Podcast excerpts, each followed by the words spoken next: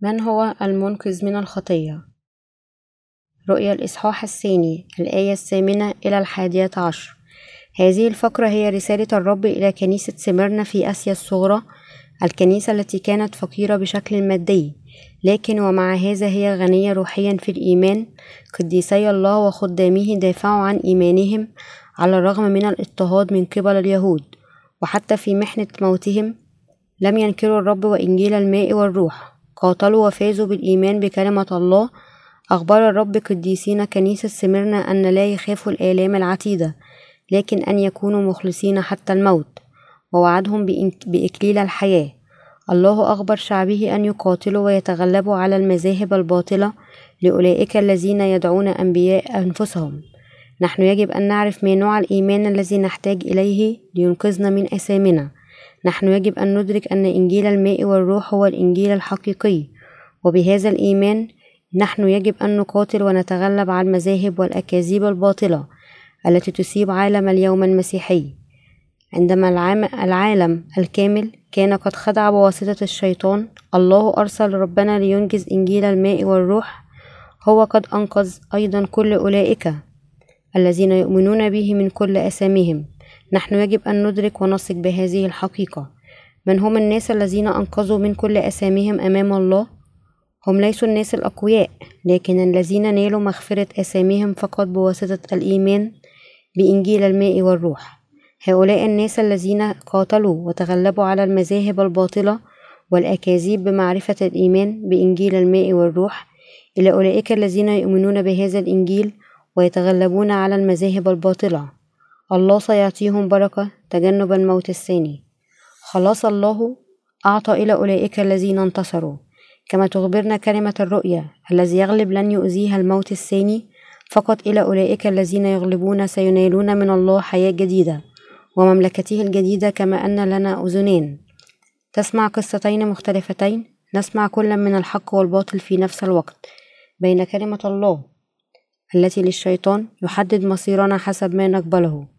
لهذا نحن كلنا يجب أن نثق بإنجيل الماء والروح وبكلمة الحق ونؤمن بها. نحارب ونغلب التعليمات الباطلة لأن كل شخص في هذا العالم يعاني تحت ثقل الخطية. نبحث عن ويجب أن نجد إنجيل الماء والروح الذي يمكن أن يخلصنا كلية من أثامنا لكن هناك العديد من الذين لا يمكن أن يقبلوا الحق بسبب الأكاذيب التي تغدو بها مسبقا غدت من قبل المعلمين الكذبة.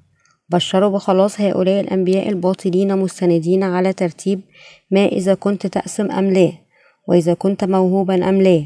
لكن نحن في جوهرنا قدرنا أن نخطئ. إنها طبيعتنا التي من المستحيل أن تتجنب الخطية وهكذا نحن يمكن أن نبقى فقط مقيدين بأسام هذا العالم. إذا كانت قلوب المذنبين قيدت هكذا بخطية العالم من قبل الأنبياء الباطلين. كيف يمكن أن يثقوا بالله ويكونوا منقذين من أسامهم؟ هم يجب أن يرجعوا لكنيسة الله ويسمعون كلمة إنجيل الماء والروح ويستلمون البقية الحقيقية في قلوبهم خلال مغفرة أسامهم. العديد من الناس في هذا العالم يبحثون عن الكنيسة الحقيقية لله يشتاقون لإنقاذهم لكن معظمهم يفشلون في أن يجدوه وينتهي بدلا من ذلك في كنيسة الناموس. لهذا يكون مصيرهم لجهنم. من نوع الكنيسة إذن؟ هي كنيسة الله التي يحتاجها حقا المذنبين. كنيسة الله تلك التي يحتاجها كل خاطئ هي حيث يبشر بإنجيل الماء والروح. كنيسة الله التي تكلم عنها العهد القديم تبشر بمعمودية يسوع ودمه على الصليب. الكنيسة الحقيقية لله توضح بدقة وتعلم بالضبط كيف أخذ يسوع عليه كل آثام العالم لنفسه وهكذا هو جعلها تختفي. كل ضمن إنجيل الماء والروح جميع الخطاة الذين خلصوا من أسامهم عمل بهذا الإيمان الذي جاء من سماع إنجيل الماء والروح خلال كنيسة الله. ولحد الآن لأن العديد من المسيحيين لم يسمعوا ولا يعتن ولم يعتنقوا إنجيل الماء والروح هم كانوا قادرين أن يخلصوا من أساميهم. لكن الله يخبرنا أنه سيخلص أولئك الذين يؤمنون بإنجيل الماء والروح من الخطية. والذي يقاتلون ويتغلبوا على الإنجيل الباطل الله وعدنا بأن يتغلب بأن يغلب من لن يؤذيه الموت الثاني. إن حقيقة الخلاص من الخطية متوفرة فقط لأولئك الذين يقفون ويتغلبون على المعلمين الباطلين. لأن نحن مولودين كمذنبين إذ نحن لا يمكن أن نتغلب على التعليمات الباطلة. سننتهي كسجناء الشيطان مربوطين بالخطية ومصيرنا جهنم في النهاية. لهذا أخبر الله كل وكل شخص منا أن يتغلب على الأعداء في معركتنا الروحية للخلاص. قيل بأن بعض الحيوانات مثل الأسود والنمور يدربون أشبالهم بدفعهم لأسفل بشكل متعمد إلى قاع تل ويجعلوهم يتسلقون لوحدهم. فقط الأشبال بذلك الصنع يستطيعون الصعود إلى التل على نفس النمط. الله قد أعطانا إنجيل الماء والروح وفقط إلى أولئك الذين يقاتلون ويتغلبون على التعليمات الباطلة بهذا الإنجيل سينالون السماء. إنقاذنا لا يجيء بدمنا الخاص ولحمنا الخاص. نحن يمكن أن ننقذ من الخطية فقط بواسطة أن نثق بإنجيل الماء والروح الخلاص الحقيقي يصل بالإيمان في معمودية يسوع ودمه على الصليب. عندما قلوبنا تثق بالمعمودية وإراقة دماء ابن الله الذي أخذ أسامي العالم نحن سننقذ من كل أسامنا ونتجنب بعض الدمار. كل شخص الذي يدخل السماء يعمل هذا بالوثوق بإنجيل الماء والروح وكل الذين ينتهون في جهنم يعملون هذا من قبل ألا يؤمنون بهذا الإنجيل. لهذا نحن يجب أن نثق بإنجيل الماء والروح ونرفض الإنجيل الباطل. بنشر تعليمات وأكاذيب باطلة. الشيطان يحاول أن يمنع الناس من يكونون منقذين بالوثوق بإنجيل الماء والروح. ما هذه التعليمات الباطلة إذن؟ أن الإنجيل الباطل هو الواحد الذي علم أن يسوع ما أخذت كل أسامي العالم بمعموديته. يعلمون ذلك بينما يسوع أخذ خطيتنا الأصلية وأسامنا اليومية يجب أن تكون مطهرة من قبل صلواتنا للتوبة اليومية. هذه التعليمات لربما تفهم في التعابير الدينية لكن عندما ننظر إليها بالإنجيل الحقيقي للماء والروح هي باطلة ببساطة. يجيء فداء كل شخص بالوثوق بإنجيل الماء والروح الإنجيل الباطل الذي يخلصنا من الخطية. لهذا نحن يجب أن نقاتل ونتغلب على هذه التعليمات الباطلة. القتال ضد وسائل الشيطان هو الوقوف ضد ما هو غير صحيح. نحن يجب أن نقرر هكذا سواء نحن نثق بإنجيل الماء والروح أو بالإنجيل الباطل. بعدما نقرر نحن يجب أن نقاتل ضد الآخر أولئك الذين يؤمنون بإنجيل الماء والروح لا يمكن أن يتغلبوا على الشيطان إذا إيمانهم يبقى فقط فاترا. العديد من الناس هم أنقذوا كانوا يناقشون بين كلمة الله وتلك التي من الشيطان. آثامهم غفرت فقط عندما قرروا أن يثقوا بإنجيل الماء والروح كل شخص الذي أنقذ من ذاته بداية من بداية الخليقة حتى الآن. قد كان الواحد الذي قاتل وتغلب على الإنجيل. الباطل نحن يجب أن نكتشف كلنا إنجيل الماء والروح ونرفض الإنجيل الباطل وننال الفداء من كل أسامنا بالإيمان. ما هو الإنجيل الباطل؟ دعونا نفترض لغرض الإيضاح أن هناك قرية حيث كل شخص يعيش فيها عنده فقط عين واحدة. وجاء زائر بعينين إلى هذه القرية.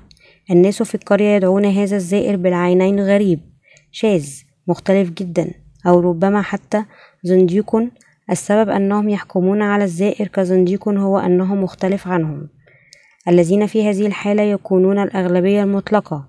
على نفس النمط هناك تحيز في هذا العالم حيث الأغلبية تحكم أو بطريقة أخرى حيث تعود الحقيقة إلى الأغلبية لكن نحن يجب أن ندرك بأن مثل هذه المقاييس للحكم هي خاطئة تماما في العالم السرمدي الحقيقة لا تقرر بالأغلبية لكن على المقاييس الأساسية المطلقة حيث إذن هل هذه الحقيقة يمكن أن توجد؟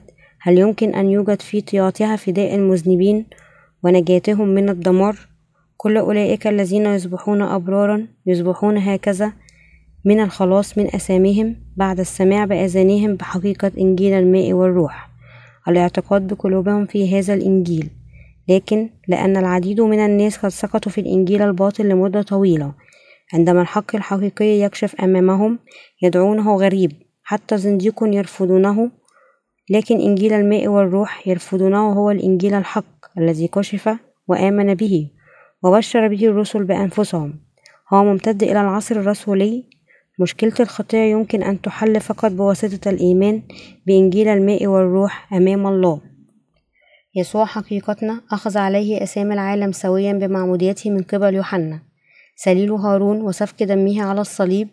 لنا كلمة الله تشهد أن يسوع حمل كل أسامي العالم بمعموديته. هو إذا مات على الصليب قام من الموت. صعد إلى السماء ليجلس على يمين الله. هذه الحقيقة تمت منذ ألفي سنة مضت. عندما يسوع الرب الحقيقي أخذ أسامي العالم بمعموديته ودمه على الصليب ولحد الآن أولئك الذين يخضعون بالأكاذيب ما زالوا لا يعرفون. أنه مع إيمانهم بيسوع تجيء نجاتهم الكاملة من الخطية. أسوأ لحد الآن العديد من الأرواح في عالم اليوم المسيحي يفقدون في الخطية مشوشين بالإنجيل الباطل.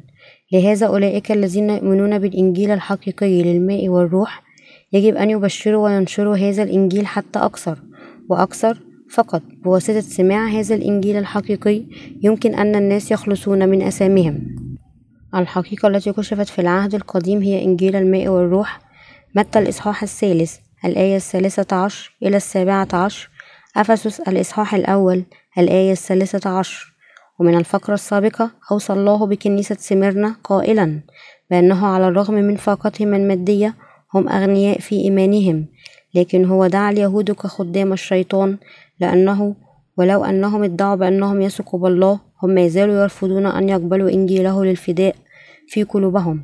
هم وثقوا بيسوع كابن الله ومنقذهم مع أن ربنا أخذ كل أثامهم وخلصهم بإنجيل الماء والروح لأنهم ما زالوا لم يقبلوا الحقيقة بأن يسوع أخذ أثامهم حتى كما ادعوا أن يثقوا بالله يهوى استمر هناك أن يكون خطية في قلوبهم مثل هؤلاء الناس يدعون بشفاههم أنهم يؤمنون بالله لكن في الحقيقة هم مجمع الشيطان.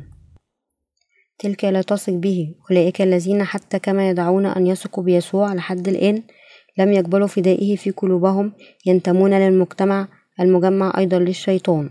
يجد هناك في هذا العالم كنيستين واحدة من الشيطان والأخرى من الله. عندما الرب يرجع كنيسة الشيطان تحطم للأبد وكنيسة الله تبارك للأبد. الله بكلمات أخرى يفصل الأبرار بوضوح من المذنبين. ليس كل شخص الذي يدعى أنه يثق بيسوع كمنقذه سيذهب إلى السماء. هذا يبين بوضوح ما أخبرنا به يسوع في متى الإصحاح السابع الآية الحادية والعشرون إلى الثالثة والعشرون. ليس كل من يقول لي يا رب يا رب. يدخل ملكوت السماوات بل الذي يفعل إرادة أبي الذي في السماوات. كثيرون سيقولون لي في ذلك اليوم يا رب يا رب. أليس باسمك تنبأنا؟ وباسمك أخرجنا شياطين وباسمك صنعنا قوات كثيرة؟ فحينئذ أصرح لهم أني لم أعرفكم. قط اذهبوا عني يا فاعل الاسم. بكلمات أخرى نحن لا يمكن أن نقول أن السماء مضمونة لكل شخص. الذي يدعي أنه يثق بيسوع ويدعو, ويدعو اسمه حتى إذا يعتقدون أن يسوع هو مخلصهم إذا هم لا يؤمنون بإنجيل الماء والروح هم في النهاية خدام الشيطان. مصيرهم النهائي هو جهنم لأنهم يتبعون الإنجيل الكاذب حتى بينما يدعون أنهم يثقوا بيسوع. إنه فقط يلائم وفقط أنهم سيرسلون لجهنم. أولئك الذين عندهم خطية ولذا ينتسبون للشيطان مصيرهم جهنم.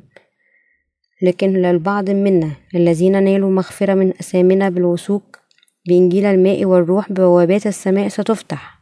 كل شخص الذي يثق بيسوع يجب أن يدخل السماء بالوثوق بإنجيل الماء والروح. لننقذ من أسام العالم نحن لا يجب فقط أن يكون عندنا معرفة واضحة لأسامنا لكن أيضا أن يكون لنا المقدرة الروحية أن نعرف الحقيقة من الأكاذيب. لنعمل هذا نحن يجب أن نسكن في الكلمة المكتوبة الله ونؤمن طبقا لها. إذ أنت لا تريد أن ترمي في بحيرة النار أنت يجب أن ترفض الإنجيل الباطل بالإيمان. أنت يجب أن تفوز في معركتك ضد الإنجيل الباطل وتضمن نصرك بالإيمان. أنت يجب أن تعرف ما هو إنجيل الماء والروح فقط عندئذ يمكن أن تتجنب الموت الثاني وعندئذ يمكن أن تدخل ملكوت الله. يوحنا الثانية الإصحاح الأول الآية السابعة أخبرنا.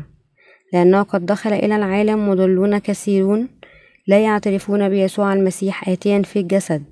هذا هو المضل والضد للمسيح. يشير المخادع لأولئك الذين ينكرون هنا بأن السيد المسيح يسوع جاء إلى هذه الأرض في الجسد. ضع بشكل مختلف إنه أولئك الذين ينكرون بأن الرب الذي تجسد هو ابن الله الذي أخذ عليه كل أسامي العالم على نفسه بمعموديته في نهر الأردن والذي حكم في مكاننا لأسامنا بدمه على الصليب. أولئك الذين لا يقبلون هذه الحقائق أنه قد أخذ منا كل حكم أسامنا هم المخادعون خدام الشيطان. هؤلاء هم أعداء الله والخدام للشيطان. يشوشون ويقودون العديد من الناس إلى الدمار بتعليم ونشر تعاليمهم الباطلة ويقاوموا ضد الإنجيل الحقيقي للماء والروح. أولئك الذين يدعون أنهم يؤمنون بإنجيل الماء والروح ولحد الآن لا يجاهدون في الروح ولا يكافحون ضد الإنجيل الباطل للشيطان سينتهون في النهاية كأعداء ملكوت الله وشعبه. مثل هؤلاء الناس لا يهتمون سوى تلاميذهم يؤمنون بإنجيل الماء والروح والروح أم لا؟ كل الذين يهتمون به هو مجدهم الخاص وثروتهم. هؤلاء الخدام الباطلين هم الذين يرغبون أن يملوا بطونهم. هم باختصار أولئك الذين ينتمون إلى ضد المسيح الذي يتكلم الكتاب عنه. خدع الهراطقة حسقيال الإصحاح الثالث عشر الآية السابعة عشر إلى الثامنة عشر. قال وأنت يا ابن آدم فاجعل وجهك ضد بنات شعبك اللواتي يتنبان من تلقاء ذواتهن وتنبأ عليهن وقل هكذا قال السيد الرب. ويل للواتي يخطن وسائد لكل أوصال الأيدي ويصنعن مخدات لرأس كل قامة لاصطياد النفوس. فاصطدن نفوس شعبي وتستحين أنفسكن من هذه الفقرة.